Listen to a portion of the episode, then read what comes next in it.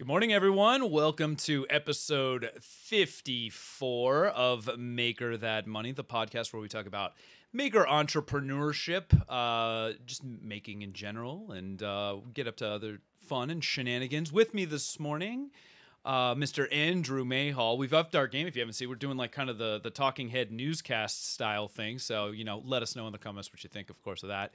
Not that I'm going to change it if you have any complaints, but we'll see.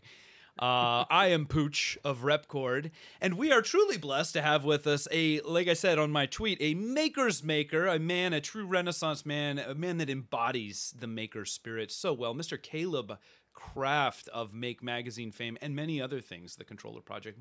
Welcome, Caleb. How are you today? Thank you. Thank you for having me. I'm doing fantastic. This Yeah? is exciting. Oh man, I I gotta say, uh, I we so we had Sophie Wong on last week, and I know you know Sophie, and Yeah. um, I took another stab at trying to write an intro for you, and I had an even harder time with you than I did with Sophie because you've done so many things. But I'm gonna let you do the elevator pitch, uh, knowing that you know we're in a friendly maker space that has an understanding of it. So, so tell us a little bit about all the things that you do and what your you know current focuses are. Sure, sure. So I, I think the thing that most people would uh, find my name familiar from is Make Magazine. Of course, I'm senior editor over there at Make Magazine and Maker Faire.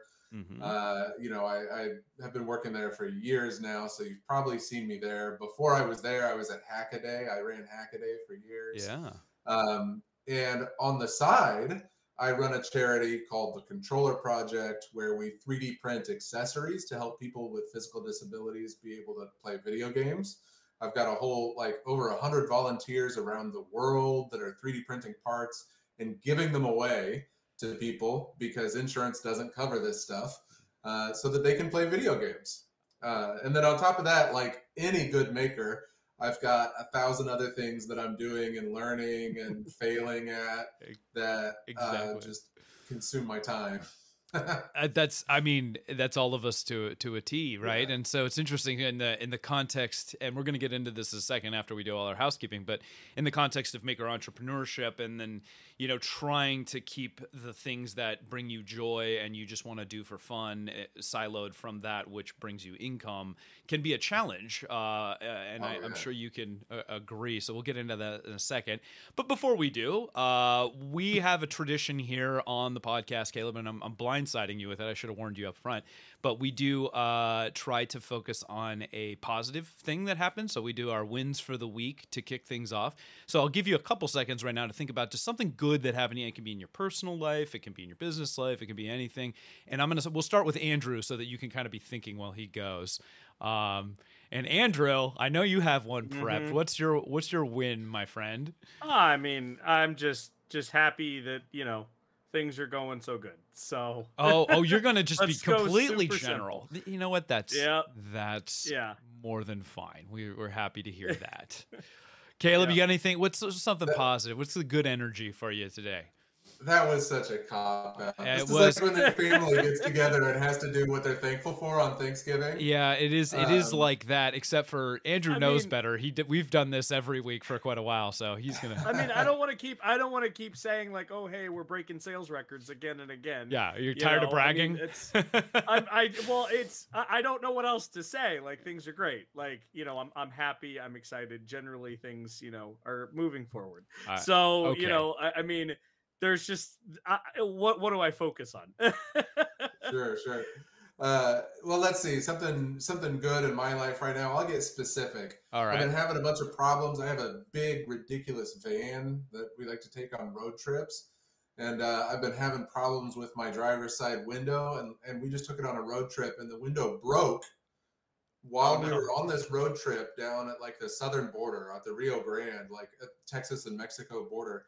My driver's gosh. side window broke, and so I had to like rig it all the way up, and I couldn't put it down. And I just fixed it, uh, you know, this week so my window works again. So when I go to like drive-throughs or the bank, I don't have to like open the door to my ridiculous. It's already it's like lifted Yeah, and it has like a push bar in the front. So this van looks ridiculous already. it sounds and then awesome. I'm having to like Where open the door and like get half out to go to you know drive-throughs. Uh, so it's like double Oh, ridiculous. man. So I fixed it. I'm happy. I That's fixed it. awesome. Where can we see this van? There's got to be documentation of this van. Is it on your channel? is it on your Uh, YouTube channel? Is it on Twitter? Is it on any of your social?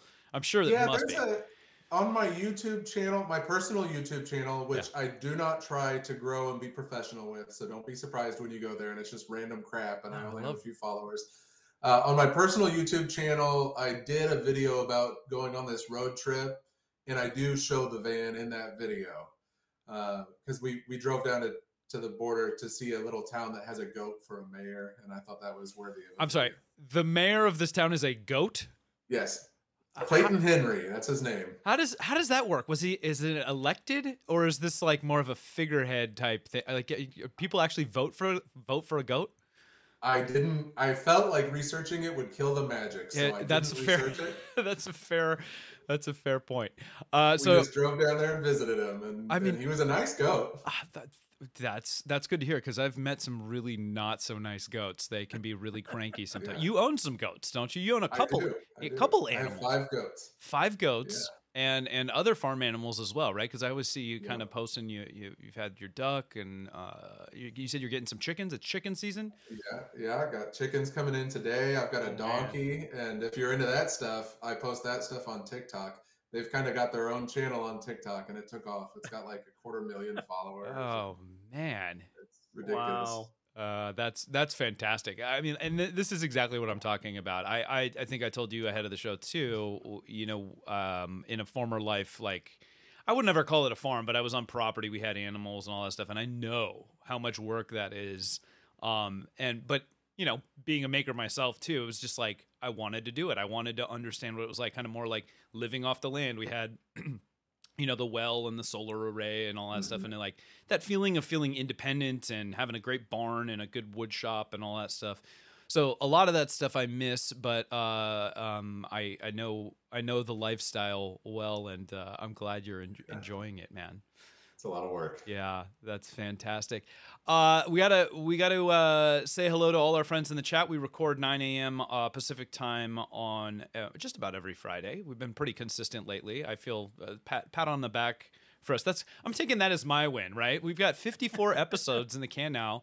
This whole thing, Caleb, just so you know, I don't know if I told you this. This started as just a bunch of phone calls between Andrew and I as like business owners just needing something to bitch about, basically. Yeah. Like, so we just have our catharsis moments and we're like, we should record this. This would be interesting. And then people started listening. And then before we knew it, we were talking to other people as well. So, and, and so the podcast was born.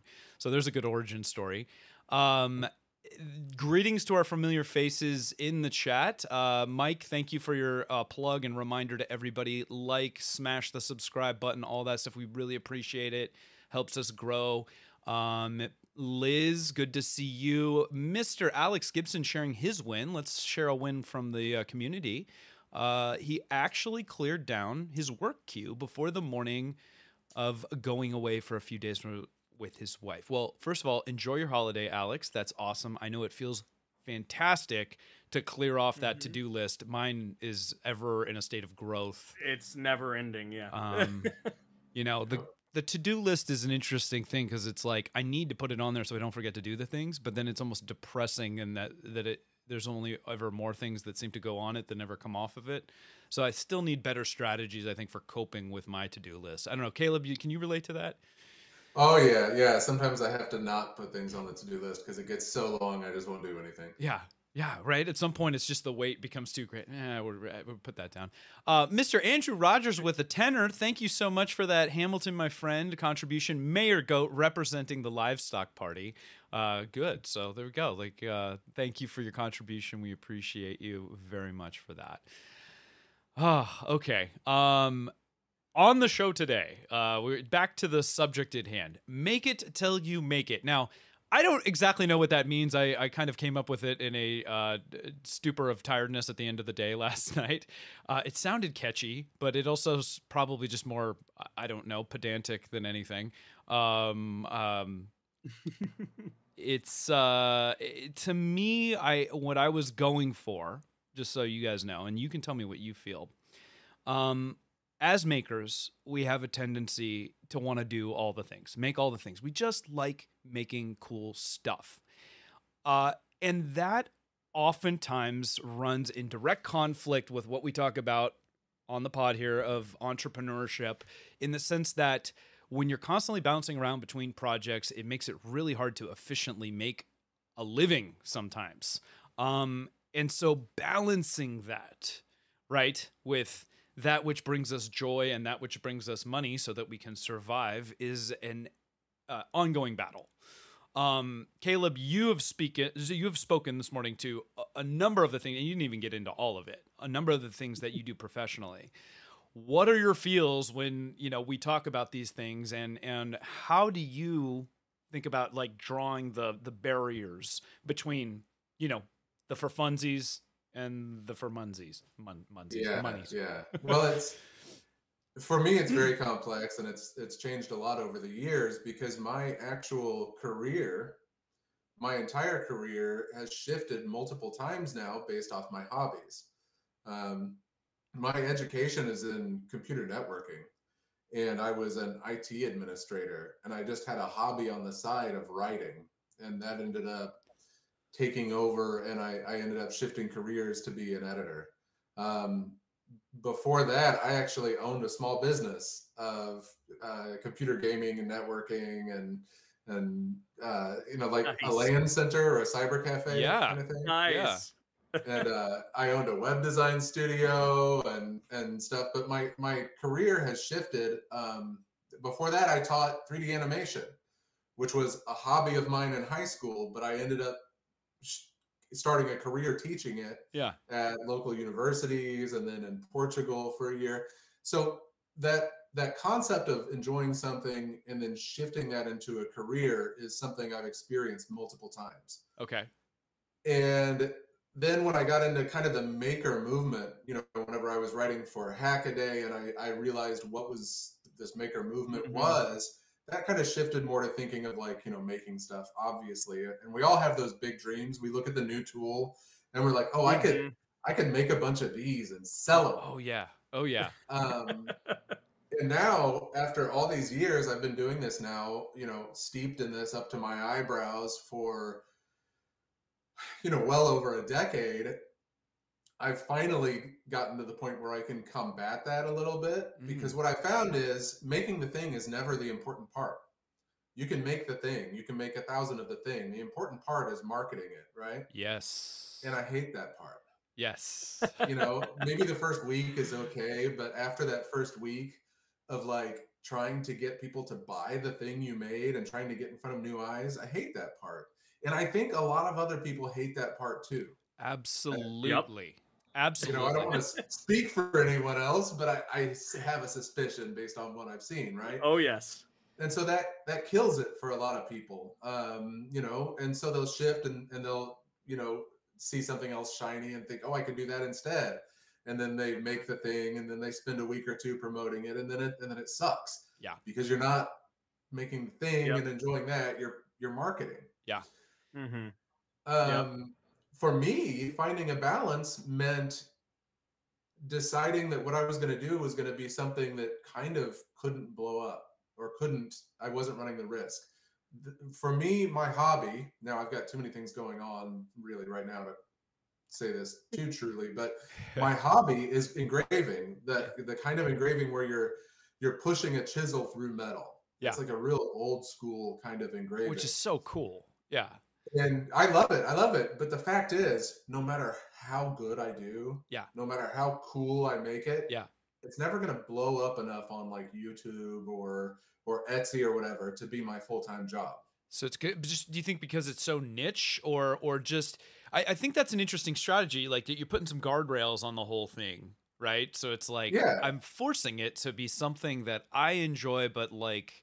Because let's be honest, man, you could get it to blow up. I mean, there are people that are like at the top of their game on all these things. But I know what you're saying. The the barriers to that, given how specialized it is, and maybe not as high demand, would make that yeah, well, and, and it's repetitive, right? yeah, so maybe yeah. I could get a video to blow up, or maybe two videos to blow up. But Yeah. at a certain point, like how many times are you gonna watch somebody carve a design in something?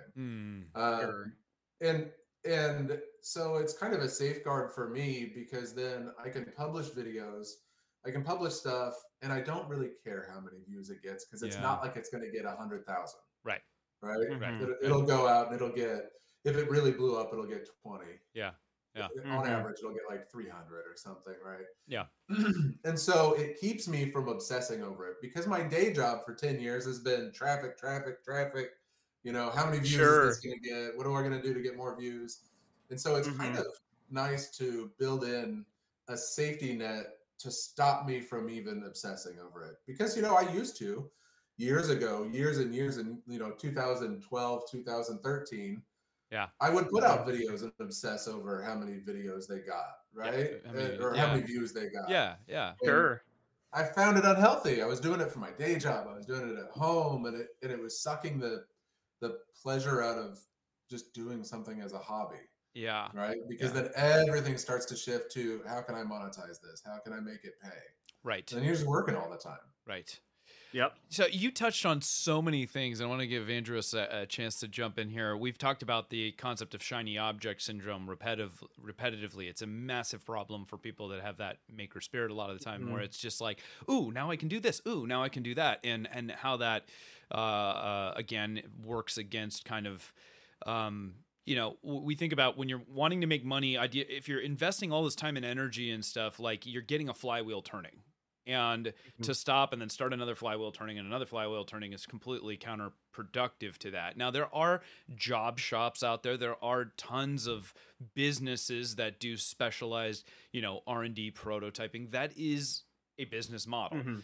Um, but as makers, when we're talking more about specific, you know, whether it's crafting or something, and and but but there's always something in the back of our mind. Our tagline is turning your hobby into your jobby. It's not Mhm. always just because you can does not mean you should, right? Um, Absolutely. and and we trip over that a lot of the time.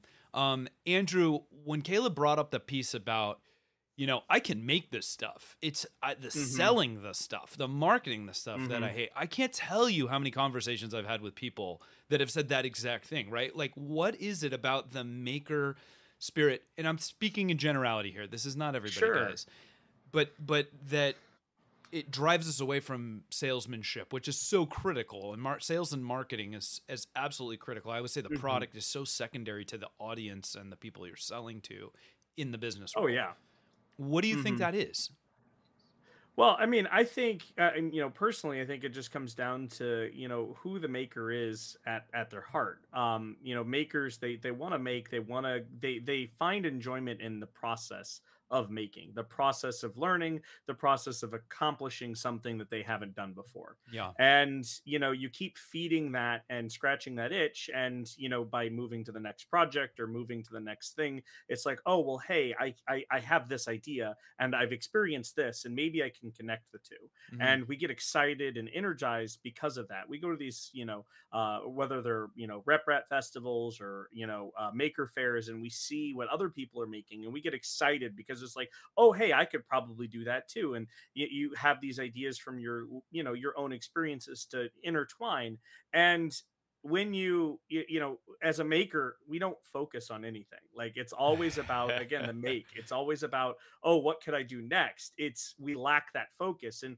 when it comes to turning a hobby into a job it takes incredible amounts of focus that you know and makers they can do that they can absolutely put their head down and finish something whether it's you know their own 3d printer design whether it's Mhm. you know incredible works of art Mhm. but when it comes down to repeating that process again and again and again yeah. turning it into an actual job that's where that's a grind it's it's not the same thing as making it's it's nothing alike Yeah. um we always say making know, one I thing think- and making a thousand of something is like Yeah. a completely different, you know, venture a lot Yeah, of the time, and- right? Yeah. and you're not you're, you're no longer you're no longer focused on the things that you like and you know I, again as a maker like i mean i've been there before where it's like oh hey i could sell this thing like I, i'm the only one that can do it in this way and then i can sell this thing and I, I just you know we we as makers we gloss over a lot of critical details Yeah. on all of the process that it goes into actually turning it into something that you can sell and you know like caleb was mentioning it, you could very easily get wrapped up in all you're doing is work because if you're doing things to literally turn around and make a profit or turn around and how do you sell it it's it be- quickly becomes oh well i have to do this and then this and you're Mhm. always working you're Mhm. either worried about views you're worried about traffic and you're you're sucking all of the enjoyment away from the thing that you actually enjoy doing Yeah. which is making Yeah. No, that's well, that's well said.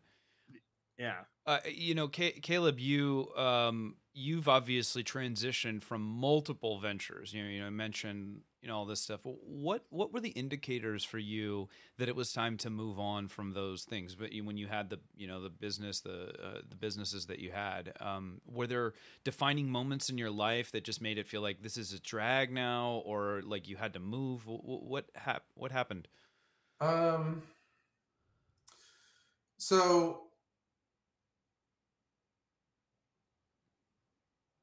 Some of it, a lot of it has been around just uh, th- things fit my personality and my interests better. Mm-hmm. And to be brutally honest, some of it was pay. You know, I Mhm. could build my skill set up to move to a career that had a higher cap um, than what I was doing before. So, you know, I was an IT administrator in a small manufacturing company in the Ozarks, and then I moved to being an editor online, Mm-hmm. which paid a tiny bit more, Yeah. a, a nitty bit more, Mhm. but it had a little bit higher cap Yeah. and it was more interesting Yeah. and it just felt more active and the benefits were better i got to meet people Sure. and then you know moving to make had a little bit higher cap and a little bit more benefits and and so that that's part of it um but i can tell you actually what's probably more interesting to people i can tell you what has pushed me away from selling side projects okay. right? So if, if this is mostly entrepreneurial minded people thinking about making stuff, um, you know, you, you look around, you see like arts festivals and you see little makers, uh, uh, uh, swap meets and, and places like that that sell things and you think, oh, I could build stuff and I could sell it there. Yeah. But what I've seen is once you switch to that mindset that you're going to build a profitable business Yeah. around making something. Yeah.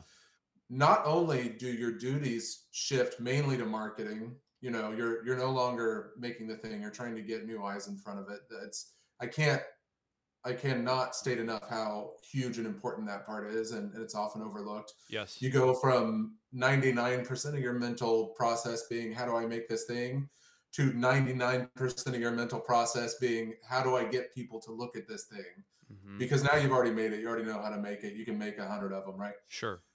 And then on top of that, we are all critics.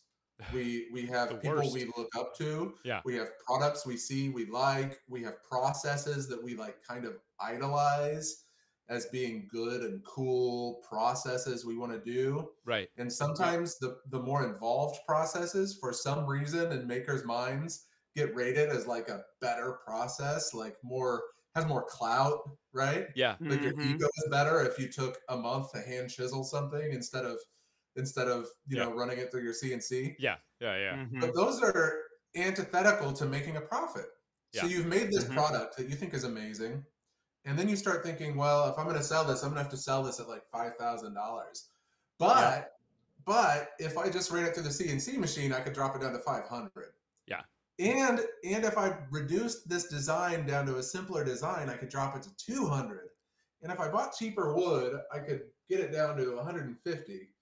And if I outsourced half of the part of making it to my neighbor, I could get it down to 120. Yeah. And by the Yeah. time you get done with this, you've created a product that you think is inferior, that you don't even like anymore. Yeah. And you're Yep. spending 99% of your time trying to get people to buy it. Mhm. And so that Yep. that pushes that, that pushes me away from making things often, Yeah. you know. Mhm. And I think it pushes a lot of people in this in this kind of group in this community away from it. And a lot of people have experienced this exact train of events. You know, you Mhm. might you might lay it on some other product and some other uh, you know different manufacturing techniques. Yeah. But I think a lot of us have felt this to a degree you know, and and it's Hundred it's percent. demoralizing and it's like soul crushing Yeah. when you Yep. finally realize, oh crap, I'm spending all my time trying to convince people to buy a product I don't even like. You're you're kind of out- Mhm. outlining, you know, the the multiple stages of grief that one Yep. experiences as a as a maker entrepreneur, um, and it resonates Mm-hmm. very dearly with me. Although I will say this, you also got me a little bit excited when you were talking about it because I'm a process guy. Like I kind of Mhm. really like the idea of making things more efficient, making things. Uh, more affordable, like trying because it's problem solving at its best to me, and I love Mhm. problem solving but i know that this is not everybody's cup of tea no nor is sales and marketing you know uh-oh, we all froze. uh-oh hold on did we lose him Oh, no. we lost him temporarily. I think we lost him. we'll let him we'll give him a chance to uh reconnect um but what, andrew what do you feel you know about what, about what he was saying in terms of um y- y- you know that that you go through these things and then you realize like wait Mhm. i'm spending time doing a thing that i never even really enjoyed doing Mhm. which is Well, yeah. which is I- I think a good exercise and, and honestly until you live it a lot of the time Aha. Mhm. he's back I'm back. he's back Ah, there we go. I'm. Sorry, I'm That's on fine. Starlink satellite satellite internet. Uh, actually, it's, And, you're uh, doing. It was doing quite well for doing sa- doing satellite. So that's that's good. Yeah. Well, it's that Starlink stuff. It's Yeah. pretty crazy. Yeah. But um, you know what? I know you guys probably moved on, but I'm going to drag you back to No, where we drag us were. back no, in. let's Drag us back it. in. Mhm. There is also a huge categorical difference between what the two of you do Yeah. and what a lot of people uh, get into wanting to do. What you are doing is you're making tools that solve a problem. Mm. Okay, so like the rep box and Yep. in the Gloop, right? Mhm. You've identified a problem people have, and you're making a tool to solve that problem. So a lot of these refinements don't detract from that tool. Some will. I, I don't want to. I don't want to get you to admit it, but I'm sure there are things that you've done on your product that you're like, oh man, Oh yeah. when I when I first designed this, I really wanted this like super magnetic latch, but now it's not cost effective, so I'm doing this other thing, and I'm not gonna Mhm. Right. tell people that I don't like it, but I don't like it. Right. right. Compromise is Mhm. all abound. Yes. But if you look at a lot of makers, what they're making are effectively art projects or luxury product projects. Okay. And that is where this hits extra hard. Yes. Yep. Because as you are refining your process to make a greater profit, you're often doing things that you as a critic think devalue the product. Oh, that's an excellent point. Yeah. Such a good absolutely. point. Yeah. Yeah. Andrew, jump in there Well, on that. you know, I know, I know. Like, you know, uh, Pooch and I, we've had several conversations about about the rep box specifically. I'm gonna call you out here a little bit. Call me out, you man. know about I'm- this. I'm- you know, and you know, as uh, you know, it, while while while the rep box is a tool, it's a utility. There are so many moving pieces to it, and you know, I, I can remember it's a box. countless conversations.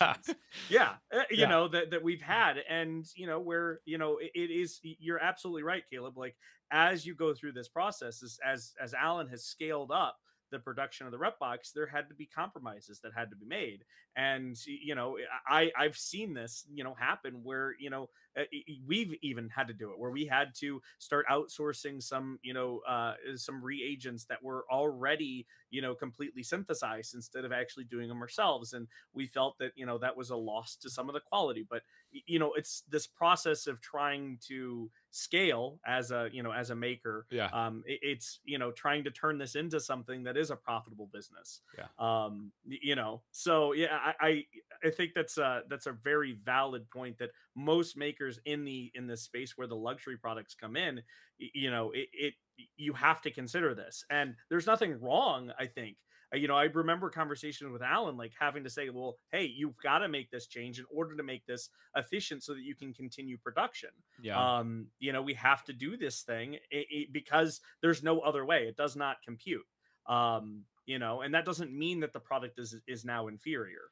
No, you know, but it just means that you know but my god what what the feeling that you get when a customer actually calls you out on something like they're like this Mm-hmm. latch is really not that and i'm like i knew somebody was going to say it right it was like i feel that way and Yeah. but they Mhm. you know customers rarely have the context of the you know reason so so a uh, great example of that uh prusa just dropped a new version of their printer. And of course you know everyone comes out of the woodwork saying like well why didn't you do this? Why didn't you do that? You should have done this. You should have mm-hmm. more more like you should have done yep. da da da da da. With no context of the macro scale that they are operating at and how completely ineffective and inefficient for that like 0.1% gain. Like like yep. you as a maker looking at something if you're making this in your garage yeah you have the luxury and the time and you can you can wait for that product like because you only need to get one of them versus like wait i have to figure out how i'm going to get 10000 of these and make sure that the quality of all of those are going to be reasonably the same you know? And that's that's just something that most people don't it doesn't even occur to them as a, a, challenge to the project right? And so it but it just it's like digging the knife when you get that that comment and you're like yeah i know. I wish it wasn't that way too mm-hmm. but i gotta i gotta grow. I gotta pay my guys. I gotta do all the things that you know i gotta do as a business mm-hmm. that the end customer could give a rip about you know yeah, that's the mm-hmm. that's the toughest criticism is whenever it has a little little bit of truth to it it just cuts deep yeah yeah mm-hmm. but you know pointing out all these difficulties though yeah doesn't mean it's impossible of no. course right mm-hmm. um and and I tend to look at it like training for an ultra marathon or something like that. I've never done an ultra marathon. I don't run that far. Right. But I do run. Yeah. And the fact is it sucks running? Going out and running sucks. Yeah. Even for people who love to run. I i run and it's, i hate it and i love it all at the same time. Yeah they're not mutually exclusive. But, you'd think but you know that first mile is painful. Yeah. The next day my knees hurt yeah. you know um but i do it anyway because in the end i'm happy with the results and i know going in it's going to hurt yeah. if it surprised me if it was if it was a total surprise then it would probably scare me away right? But mm-hmm. i know going in it's going to hurt. And so if you know going into trying to build a product that you're going to have to go through this process if you've got a realistic view of what happens after that fun initial like development then you can theoretically power through. Now of course the bulk of people aren't going to go run an ultra marathon. Maybe they'll run a marathon. Yeah. Maybe you'll make a product that's a good side hustle. Yeah um, and a few people will break through and do the big one, yeah. you know, and, and make a full time job out of it. And uh, all are perfectly valid. You know, that's the other thing. We have yep. plenty of people uh, that that listen to the podcast and watch that aren't necessarily like full time with it. Like, it, I I think that it's, I think that knowing yourself and what your strengths mm-hmm. are and, and understanding what your goals are is really critical to the the whole process. I think a lot of people go through the exact thing where you know Caleb, you were talking about, where it's like they they ramp all the way up and they're like, wow, what am I even doing? Like this isn't even bringing me joy. Uh, and then they're like, I I just want to go back to the garage and put my stuff up on. Etsy mm-hmm. and just do it when I feel, yeah. and that is totally fine right? Like it, mm-hmm. just because you're not doing it full time doesn't mean that there's not value. Just you don't you can be giving your stuff away and and if it's bringing you joy and uh it's checking boxes for you in other it's not always about money. Um and mm-hmm. especially with makers i think there's a lot of times like where you know we um we gravitate toward open source projects a lot of times. Like we're not always looking for the most you know financially beneficial thing uh, mm-hmm. that uh, it, it's sometimes it's just about being part of a community and um, that stuff and and we haven't even gotten into the event stuff but like part of the reason and i'm hoping you can speak to this this might be a good transition when you start to bring the people together and talk and go to these events and what like that does for your energy uh, is just super powerful, right? Oh yeah. Um, oh, yeah. and so mm-hmm. when you started, because uh, you've been involved with uh, Maker Faires and stuff, obviously the planning. Oh, I mean, yeah. there's a ton organizing that kind of stuff, massive undertaking as well. Um, what what did that feel like?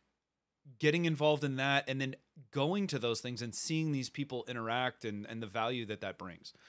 Yeah. Well, uh, I've said for a long time at you know internally at make that maker faire is like the heart of make and that's where the magic really really happens mm-hmm, uh, mm-hmm. some people only know us from the magazine mm-hmm. and that's fine and that's neat you know it's it's it's a neat thing to have a printed magazine but personally i feel those in-person events where the community meshes and like sometimes crashes together like waves of you know different yeah. bodies of water yeah um, i think it's beautiful and um, I walk away inspired and with a list of projects I want to do. Yeah.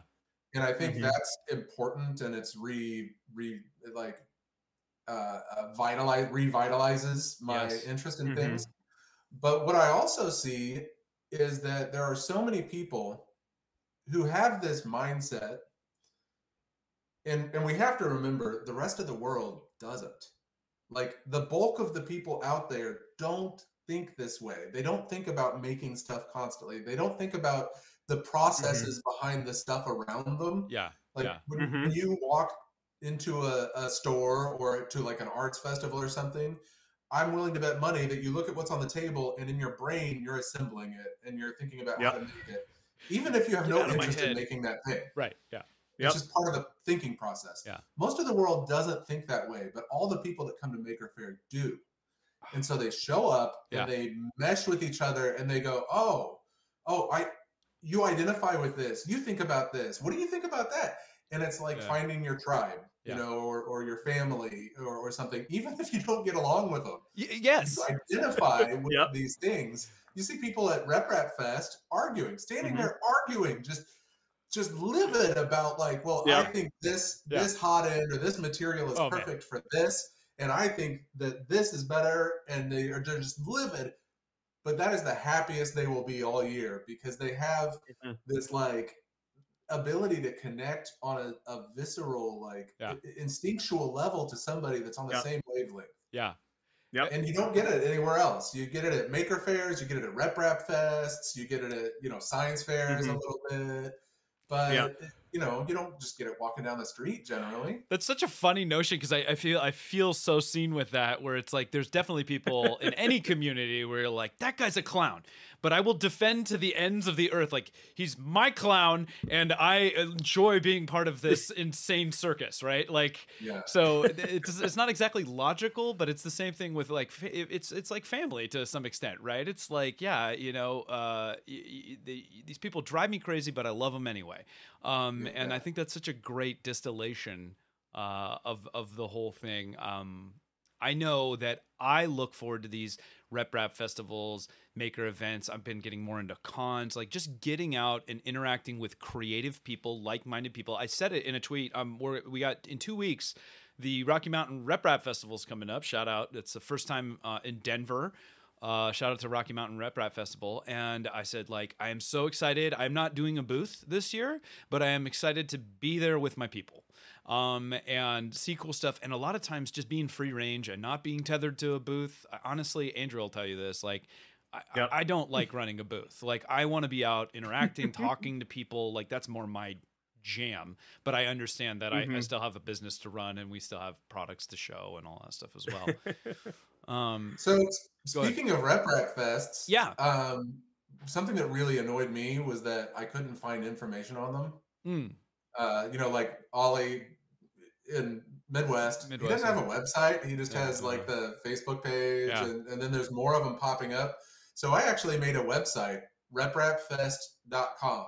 you did. The whole, yeah, the whole purpose of this website is just to have a map with the fests and links to where and when they are, and then a Discord channel where people could could collaborate to go to or talk or whatever. I I threw it up online.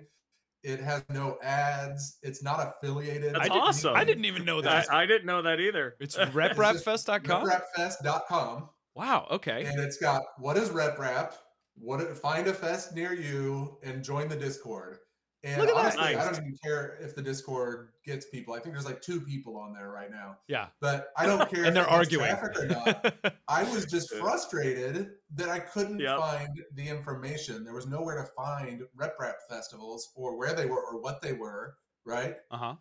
Uh-huh. so i Mhm. just slapped this together so that people could find them easier So, uh, there, I didn't even know. So I'm looking at your site now. Uh, This is fantastic. First of all, I'm glad you did this because part of the reason I think you identified this problem is I, I think about you know, and I'm not trying to throw shade at Midwest, but it's like that also encapsulates the maker spirit, right? Where it's just like they're Yep. low friction. It's just like, man, I don't, I'm not into planning. Like, let's just get together and do like show off cool Yeah. stuff Let's just hang out. which Mhm. which is a lot of the charm and and uh, you know uh, stuff uh, um uh, draw to it for a lot of makers, right? Like let's just get together and hang out, and it's and it's cool and it's casual and it's not corporate or anything like that. But then, uh, obviously, it's running an event is there's money associated with it. It's a business, uh, you know, to some extent. Mhm. And so you have to have some degree of organization as well. And it's interesting to see the different festivals, whether it's Maker or a RepRap or whatever, like the the variability that you get with the the organization, the venues, the you know, I know the East Coast RepRap Festival incredibly well organized, uh, uh, but almost swings the other way, where it's like they're just throwing all this information at you, uh, which is great. Mm-hmm. Sponsors love that stuff because it's like we need to plan. I need to know the logistics. Um, Yep. But uh, I know that that's not necessarily you know the same casual thing, and I, you know, uh, it's it's good that I think everybody can kind of get what they hopefully what they desire out of it. Um, and I hope Yeah. more of these things come together. This is a cool little site. I didn't even know there was a Ukraine RepRap Festival. Yeah, I just saw it pop up on Facebook. We were talking Oh. to uh, our contacts for Maker Faire in Ukraine, and they were like, "Hey, we're doing this RepRap Festival, you know, next weekend and whatever." And so I was like, "Oh, throw it on the map." That's Yeah. awesome. No, this is good. I hope this can be a, a resource uh, for people. I think it's really good that you've like let's just say what this is so people know. That's cool. Very nice. Yeah, yeah. Good. Way to way to you know take that ball and run with it. Um, uh, can you can you talk a little bit more about so make mag obviously the magazine came first and then the events uh the maker Sure. fairs uh, you know happen and Mhm. then I think I've been to quite a few of them at this point but the flagship ones as I recall well what was the what was the first give us a little bit of origin story around the Yeah. events for make for how about that Uh, 2005-ish, Make was a division of O'Reilly. okay Uh, so you know those books Publications, see, yeah. like programming books. sure Um, Mhm. So it was a division of that. Uh, Dale Dougherty, the founder, you know, kind of came up with the idea of Make Magazine. And this, I didn't know this. I learned this uh, a couple of years ago talking to Dale. Make on the cover of Make Magazine isn't just the general term for making stuff. It, it's the command in Linux for whenever you're actually compiling your right. code. Yeah. Yeah. And, and so I used to kind of, you know, jibe my my coworkers and be like, we need more general making. This is Make Magazine. We need less like tech. We need to get more into just everything, you know, sewing and whatever. A- Mhm. And I'm like, just look at the title. Come on. And Yeah. then ultimately Dale was like, well, you know, the title is like make and then like how you compile. Like compile And I was make. like, oh, Yep. I didn't. I never knew that. That's that. That is so interesting. Um, yeah. but I'm yeah. glad they had the presence of mind. It was like, okay, let's go wider because we can bring in more Mm-hmm. audiences. Uh, obviously, if you're not just focused on programming. Yeah. Um, So anyway, it's just that that was 2005. just a random fact. So Make Magazine comes out. Uh, Dale breaks out of O'Reilly and goes independent because it was growing a little bit bigger. Um, so then Mhm. he's publishing that, and then Dale and Sherry Huss um, came up with the idea for Maker Faire, which was the event. I think the first one was in might have been in 2005 or 2006. Okay. I, I'm not sure when the first Maker Faire was, but it was in the Bay Area. Yep.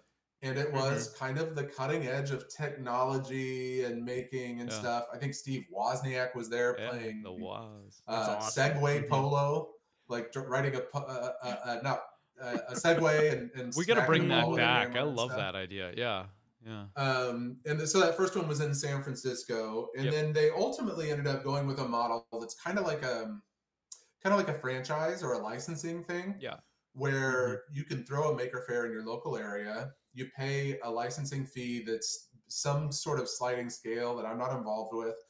That you can choose between it being like a free event and you pay just this low base rate for like Sure. the marketing materials and Yeah. promotion, or we'll take like a percentage of the ticket sale. I don't know. You know, there's different ways to do it to Uh-huh. make it affordable Mhm. so that people can do it. Okay. And at our peak, we had over 200 fairs around the world in one year. It's amazing. Wow. Uh, right now, um, well, we'll get into right now in a little bit. Um, then we had these big ones that we organized okay. were massive Yeah. in San Francisco area, the Bay Area. It was actually in San Jose, but that area, Mhm. Yeah. and in New York. The greater SF Mhm. Metro. Yes. Yeah, and those those were huge, and those were the ones we called flagships. And Flagship, there's, yeah. there's flagships around the world as well, but Yep. they're run by groups in those other places. Um, and they were massive. I mean, I, the biggest the biggest uh, weekend I was there in San Francisco. I think we had. Don't quote me on the number, but I think it was like 190,000 people come through Wow. the weekend. That's It was- wild. it That's was huge. massive attendance. Yeah. And I've been to Bay Area and I've been to New York and I've been to a bunch of the minis as well. The other Yeah. what is Chicago uh I know Orlando's a big one. Yeah, Andrew. Orlando's a, a moderate sized one. Moderate, uh, okay. Chicago's weird. Like it kind of tries to start and then it, It drops just never back and then never hooks. again. Hmm. And we were going to do one there, and then we ended up not being able to make it happen. And it, it, it's just been a rough one in Chicago because the Mm. way. So running these events, you're dealing with uh, event venues and local laws around events Mhm. and rules Yep. and stuff, which Mhm. can be very difficult. Sure. So if you're not familiar with running an event like in New York, um, if you rent out the building, there's a huge fee to, for that, and then you have to use their union workers to do everything. And their Yep, union right. workers are I'm pro-union generally, but but they can be extremely expensive and extremely um, Mhm. inefficient. yes. So just anecdotally, let me let me explain. Not working at Make, long before I worked at Make, I was at a conference in New York, and I was putting up a big demo, which was a TV on a mount with a computer, and you'd wave your hand in front of it, and 3D animation would move around. yeah. And we were not allowed to pick up the TV to put it on the mount. Yep. We're, you're not allowed to. You will be expelled from the event if you pick it up. Yeah. We had to have the union guy do it. So he comes over with a forklift Yeah. gets off the forklift, picks up the TV, puts it on the mount, and then sits down and eats a sandwich. Yep. Because the minimum by union laws you can hire them is for an hour. So you have to pay for an hour of their time, and they're not going to go do more work until they've had their hour used. So to put a TV on a stand, we had to pay, I think it was a $75 an hour Yeah. union worker Yeah. to lift it up, put it on there, and then sit there and eat a sandwich. And I- Mm. then he goes to the next booth over from us and does the same thing You know, and then the next booth over and the same thing. I uh Um, I, yeah. I had a very similar experience. I used to run a booth for Cassie, or I helped organize a lot of the um, uh, the the college students that would basically staff the booth, um, and in Vegas, and it was the exact same thing where Yeah. I got yelled at the first year. I got like, oh cool, I can help. I'll just put this together, and then you know, union dude comes over, starts saying, "We, you can't do that. You can't do that. We have to do that." And I, I'm I'm with you. It's like I'm generally like pro collective bargaining, Mhm. union, and all that stuff. But it's like I when you see those things, I can understand why there's resistance to the inefficiencies of that. But there's obviously reasons like that. That is how we protect labor and stuff. So it's I know I know that it sounds strange to hear, guys, um, but it, Mhm. it is a real thing. Yeah. Um, and you know, the, you, there's no perfect solution to a lot of these things, but we don't, Yeah. we don't need to go into to unions yeah, yeah, yeah. here. So ultimately, though, the point is that it's very expensive. yes, Uh, even Mhm. if you're not using union people, these event spaces will charge you for like every power cable, every table, every chair.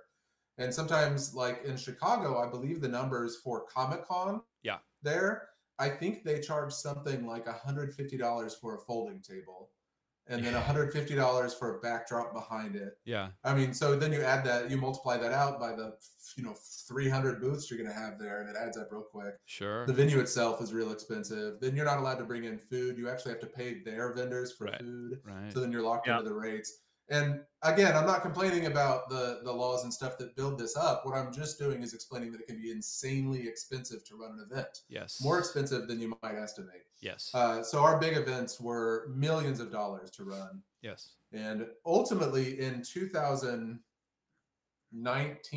hmm uh, we had a board of directors that was running our how we operated things, um, and we had had a series of the board of directors would put a person in charge of Make. Yeah. That was like a Silicon Valley startup guru of various types. They, they did this Okay. three times.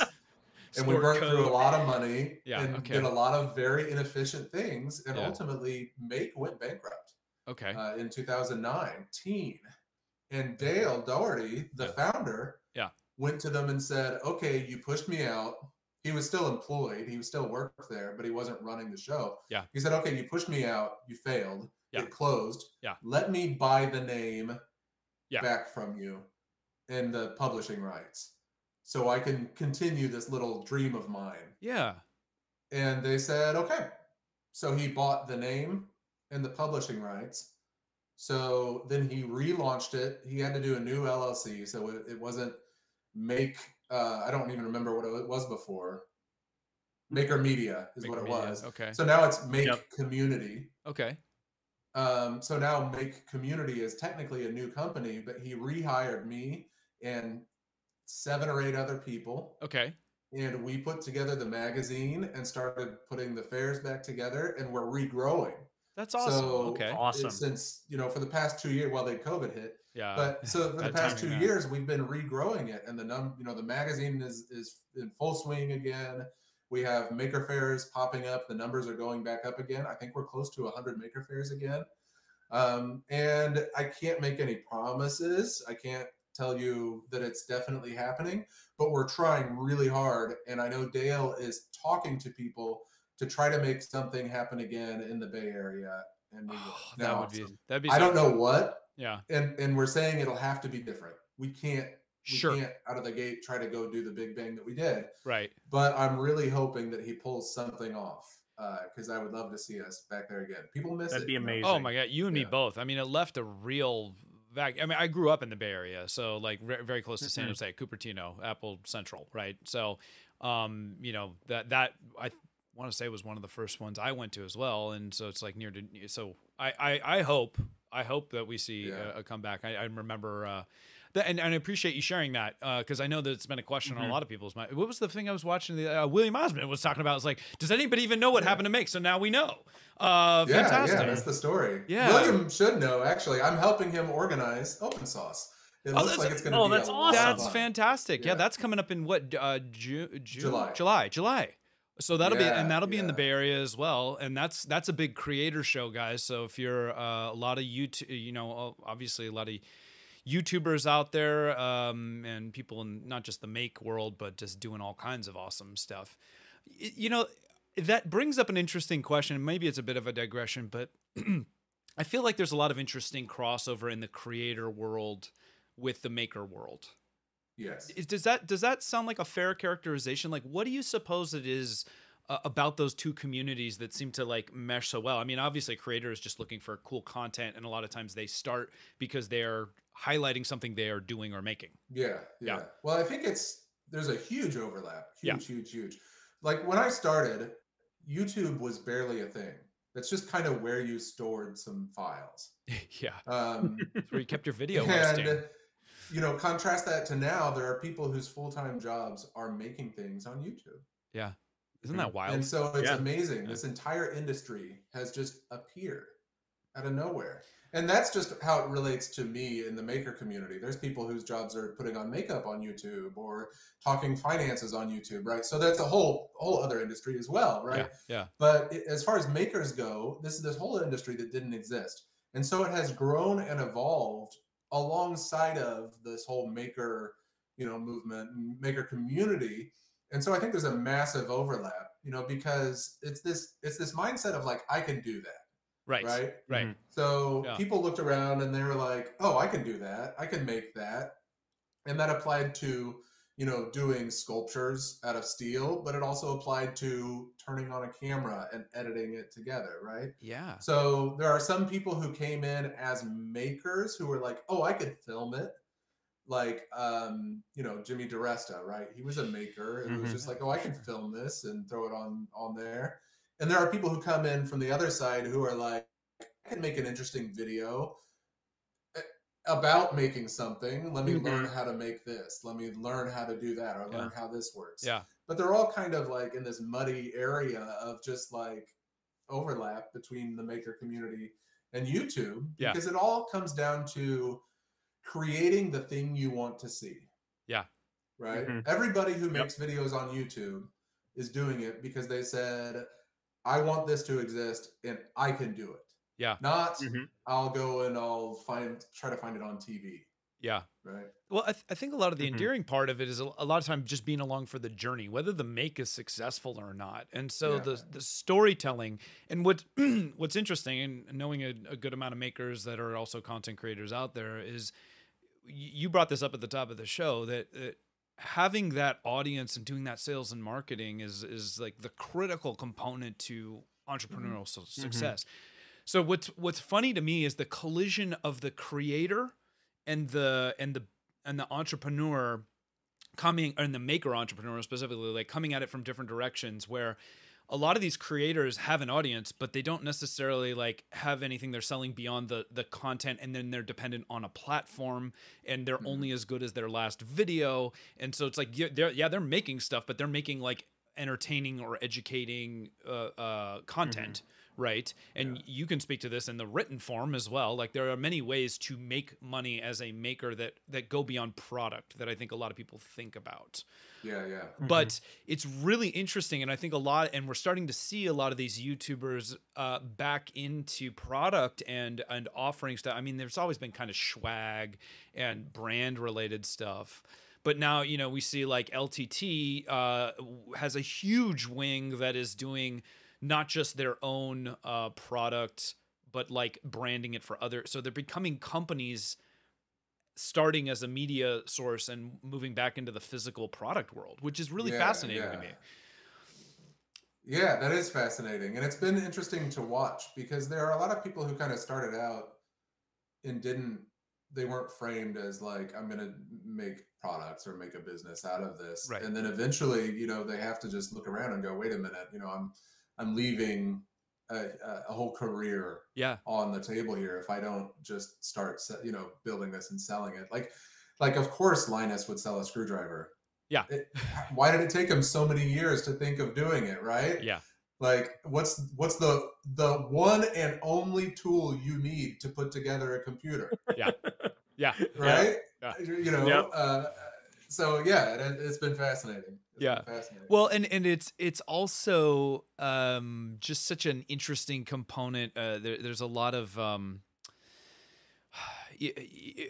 I think there's a lot of camaraderie that we have both either as a creator or as a maker like a lot of us like feel like we kind of fell into this. Like there are mm-hmm. certainly businesses where it's like you you put together a business plan you start a business but a lot of the youtubers you talk to uh, in fact most of them and, and it could just be a generational thing because like you said youtube is like relatively new in the scope of like careers and all that stuff. Mm-hmm.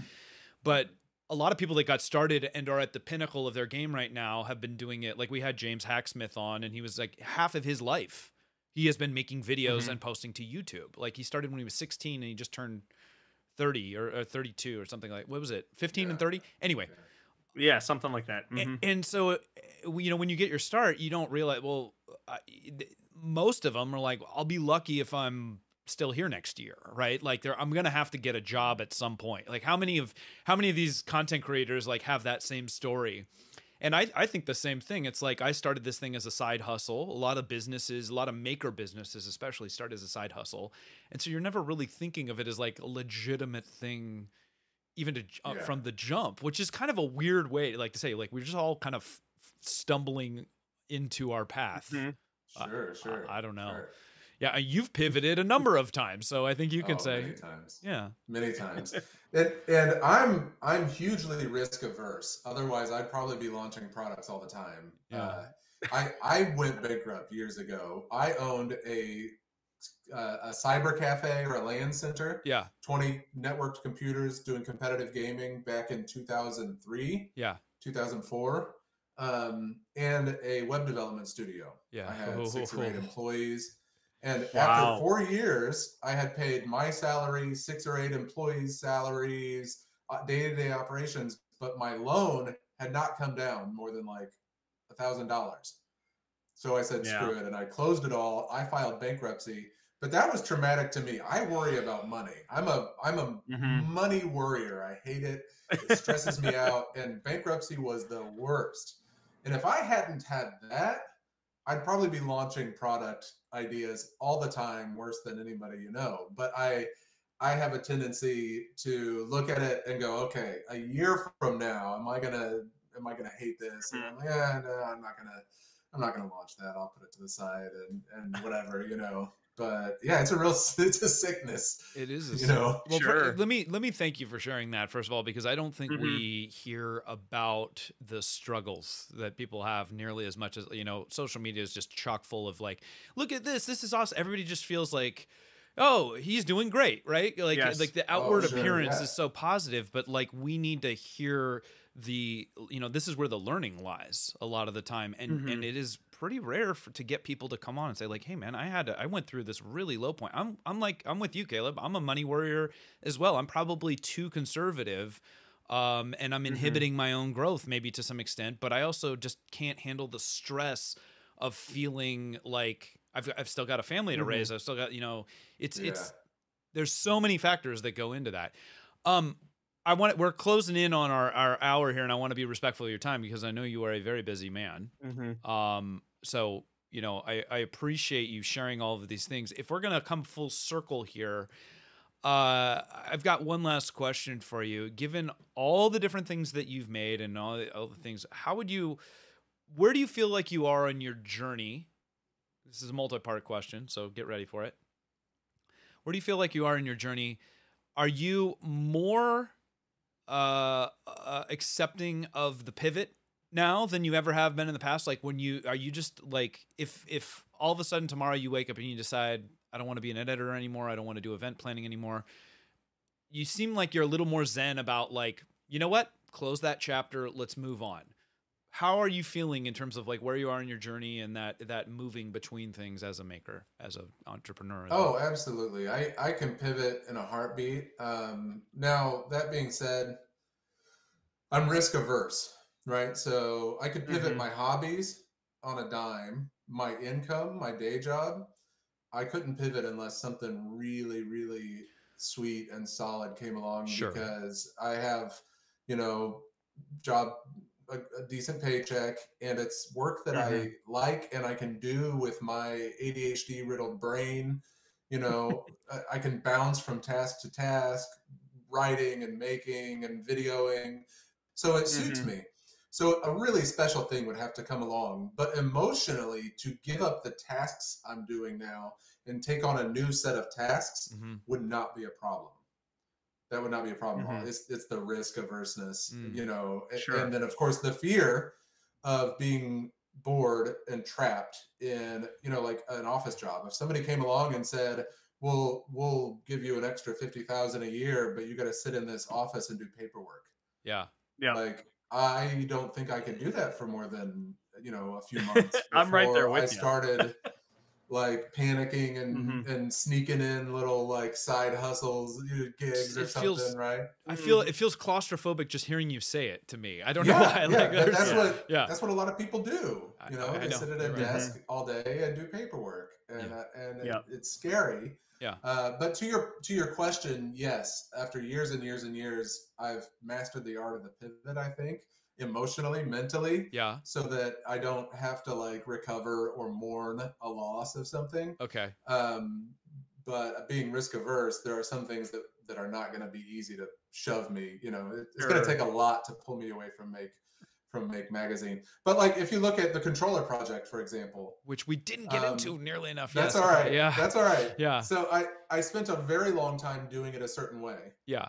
Uh, which was very time intensive and very labor Mhm. intensive and only allowed me to help a certain amount of people Uh-huh. right Uh-huh. and then once i realized that i could increase that amount of people tenfold by just changing the paradigm changing what i did and narrowing the focus yeah no no Mhm. problem i did it like in an instant as soon as i came up with the idea i was like oh done and i went and i changed the verbiage on the website and I started taking action to make a pivot because emotionally I wasn't tied to. I don't, you know, I'd already done the other thing. Do you- time to do something new? Mhm. Do you have a few more minutes just to, to elaborate a little bit more on controller Yeah. project, or you have to turn? Okay, I just want to uh, No, no, time I got check. time. Okay, good, because I, I think people need to hear about this, and this is such a cool project, guys. So, for those who are not familiar with the co- controller project, give us an outline of what that is. Yeah. I mean, on the subject of time, as long as I say subscribe to Make Magazine and go to a Maker Faire, I'm working. That's right. so so back to the controller project so uh, a couple years ago i pivoted instead of doing everything manually cracking open a controller and adding buttons for people soldering in wires cutting them apart you know um, what i did was i pivoted and i said what if we used the distributed manufacturing of 3d printers to print parts that just snap onto controllers that do the job of stuff that costs thousands of dollars Yes. that these people don't get insurance to pay for. Yes. Right. So we're talking people with physical disabilities, limb difference like missing fingers or paralyzation or non-functioning limbs, um, full quadriplegics. You know, if, if these people want to play video games, which is very important psychologically, because you know, you go into Sure. a video game, you're seen as an equal with the other people you're you're you're Yeah, working with. They have no idea. They have no idea you're Yeah. you're in a wheelchair. Yeah. Um, so very important psychologically. Um, to be able to play these video games, you know, we just 3D print these parts and snap them on. I give them to them for free, completely for free, and I'm supported completely. I was supported out of pocket for many years. I just paid for it. hmm Uh, but I'm supported. I have a Patreon that people can sign up for. Okay. Uh, I've, got people already there supporting me. Okay. Uh, that pays for some of it. Okay. I've got I got a donation from AbleGamers and from Prusa. Prusa supplies me my printers, and uh, he gave me a little bit of money, and then AbleGamers gave me a little bit of money, and that's enough money that should should really keep me going at the rate I'm going for the rest of this year. Um, but the uh, Patreon supporters really helped me do it as well. If you think about the costs, Yeah. Um, so my most common design is a really cool single hand kit. So if you have one hand, you can play PlayStation, Xbox, or Playsta- PlayStation 4 or 5 or Xbox. Wow. It was designed by a guy named Akaki Kuumeri. Okay. Good luck spelling that, but if you if you just go on YouTube and search 3D printed one hand Xbox, Okay. you'll find him. Okay. He designed it. He sells them. He sells them, but he also gave the files away for free on printables, and that is my most requested uh, file. I send them to people for free. So you look at that. The file you print it out. It's maybe what a fifty cents, a dollar worth of plastic. Yeah. Sure. You got your machine time, Yeah. but then you also got to put it in a box and put a label on it, Right. and then Yeah. ship it. So Right. you're talking maybe 10 15 dollars per controller. Right. Right now, I'm doing 10 to 15 a month. So it's $150 a month, we'll say, Okay. right? Sure. Um, that adds up real quick if it's out of pocket. But I have just now gotten to enough Patreon supporters that we're floating that line, right? That's now, fantastic. then I have to go Awesome. buy, you know, sometimes I have to buy extra material. I got a 3D printer that breaks, right. and I'm dipping into the money that Prusa gave me or that, that they gave, sure. uh, AbleGamers gave me. Um, but you know, as this grows, I'll be able to help more people. I utilize more volunteers, and and well, that's a whole different subject. I don't know if you've ever managed volunteers, especially with 3D printing, but I, I have a- and both. So uh, just Yeah. really quick, when we were doing the face shield production, like we, I, I had a tiger by the tail, didn't know it, and I can relate very closely to this because the the make was the easy part. It's the logistics. I, I always said Mhm. like when when we were doing a lot of the TV interviews for that, it was it was never a making problem. It was a logistical issue, like all the packing, the fulfillment, the cleaning, the organizing of the volunteers. So we had not just one location we had three locations so that it was bouncing between with multiple volunteers and so it's like there had to be a management structure because i couldn't be in all three places at one Yeah. time and all that stuff but you tell me what it's been for you organizing these vol- it's great that there are people out there that want to help and 3d printing Yeah. is such a great tool for this distributed manufacturing thing Exactly, right? because now you can make it all over the world uh, you know as close as possible ideally to where the end user is going to be right yeah, exactly. So I've got volunteers. I've got over 100 volunteers, mostly in the states, but I do have volunteers in about 20 countries. mm-hmm. So if I get somebody in Belgium, for example, that wants something, it doesn't make any sense for me to ship it to them.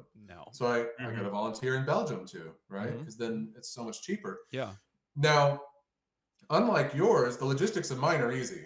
I say just throw it in a box and, sh- and mail it to them. I don't care what the box looks like as long as the part works. Mhm. For me, the problem is if you Google this single hand controller kit from Akaki Kuumeri, I want to express he's a great designer. yes He did an amazing job. You should check him out if you're into 3D printing and, I will. design work.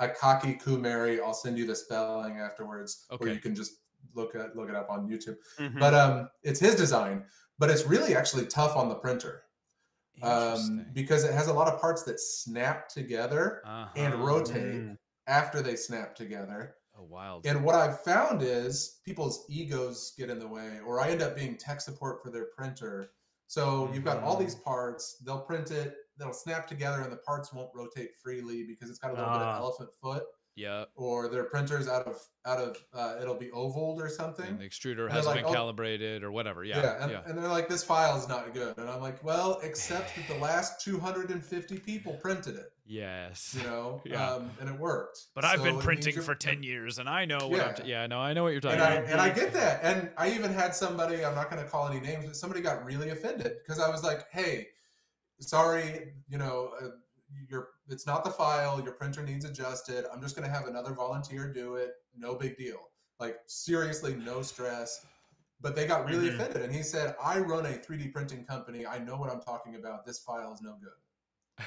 And I said, Well, I'm sorry, but the volunteer who I said Yeah. was going to do it aside from you just shipped it today and it went and it worked, you know. And then he came back a week later and said, Well, I adjusted my machine and now it works. Okay. And, you know, but your Uh. ego can get in the way, especially because, you Mhm. know, you can get parts that look beautiful, Yeah. but Mhm. they aren't Functional. Yeah.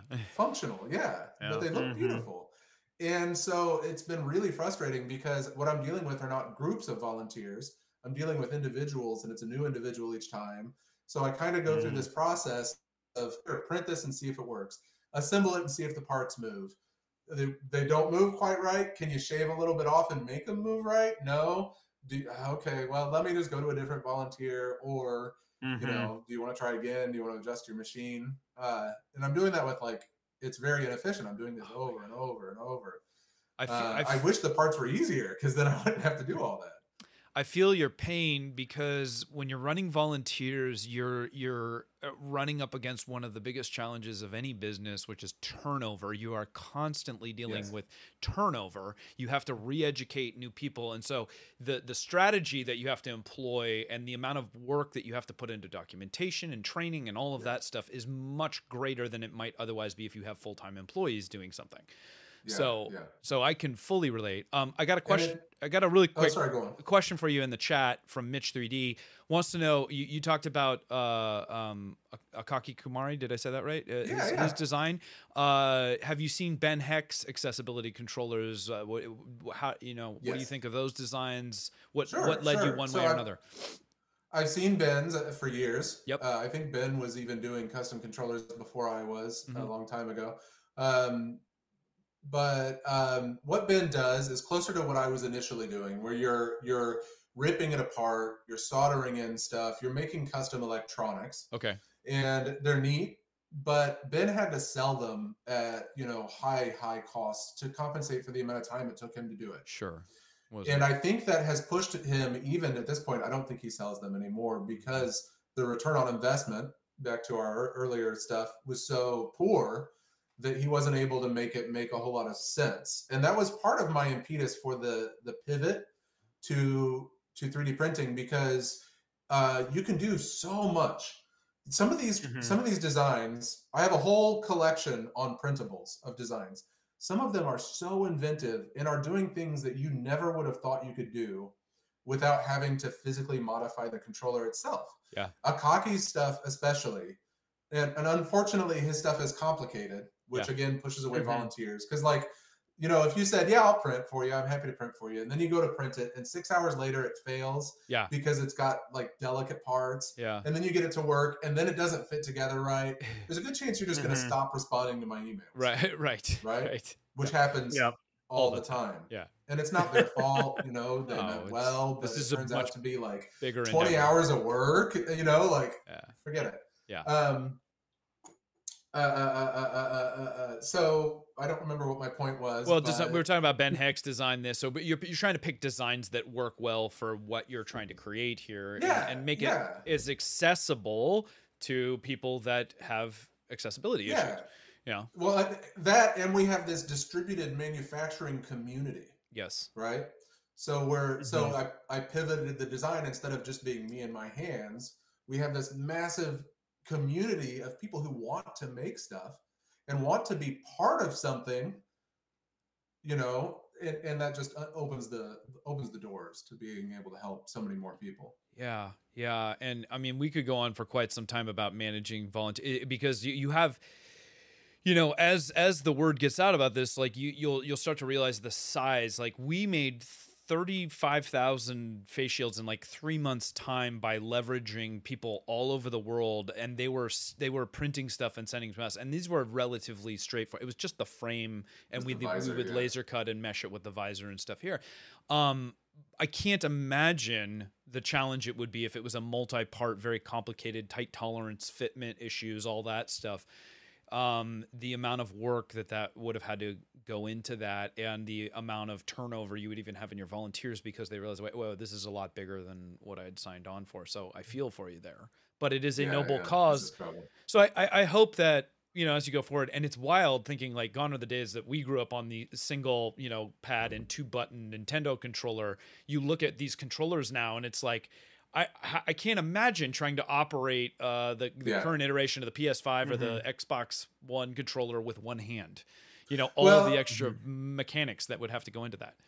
Not only that, but the shocking thing is the amount of people that benefit from modifications to these is much bigger than you'd expect. Like even people who don't identify as having a disability. Yeah. If you think about it, I don't know if you game much. I do a little bit, Okay. um, and and my hands cramp up holding the controller for more than like 30 minutes. Yeah. I don't identify as having any kind of disability, but if I printed some big fat handles, Yeah. my hands wouldn't cramp up as much. Well, maybe just a little So- more potassium, Caleb, would you know Yeah, help maybe, there. maybe. A, multivitamin. But you know, if you no, think I'm about teasing. the I'm teasing. fact that, Yeah. that there's so many people who don't even think of themselves as having a disability that would benefit from these things. Absolutely. the, the amount of stuff out there is just just huge. Yeah. Huge. The amount of people in need is huge. No, you've Right. identified a great little spot and you've identified a great opportunity for uh, 3D printing. And let's be honest, the, that Venn diagram of makers and gamers Mhm. is massive as well. So I think Yeah, it's just got this yeah. great appeal to that that community as well. I hope that um, you know maybe at some of these future events you guys can actually have some presence and get some good visibility from that because I think you know there are a lot of people that would maybe interest if that's something that's even interesting to you. I don't know. Yeah, I mean, I don't like.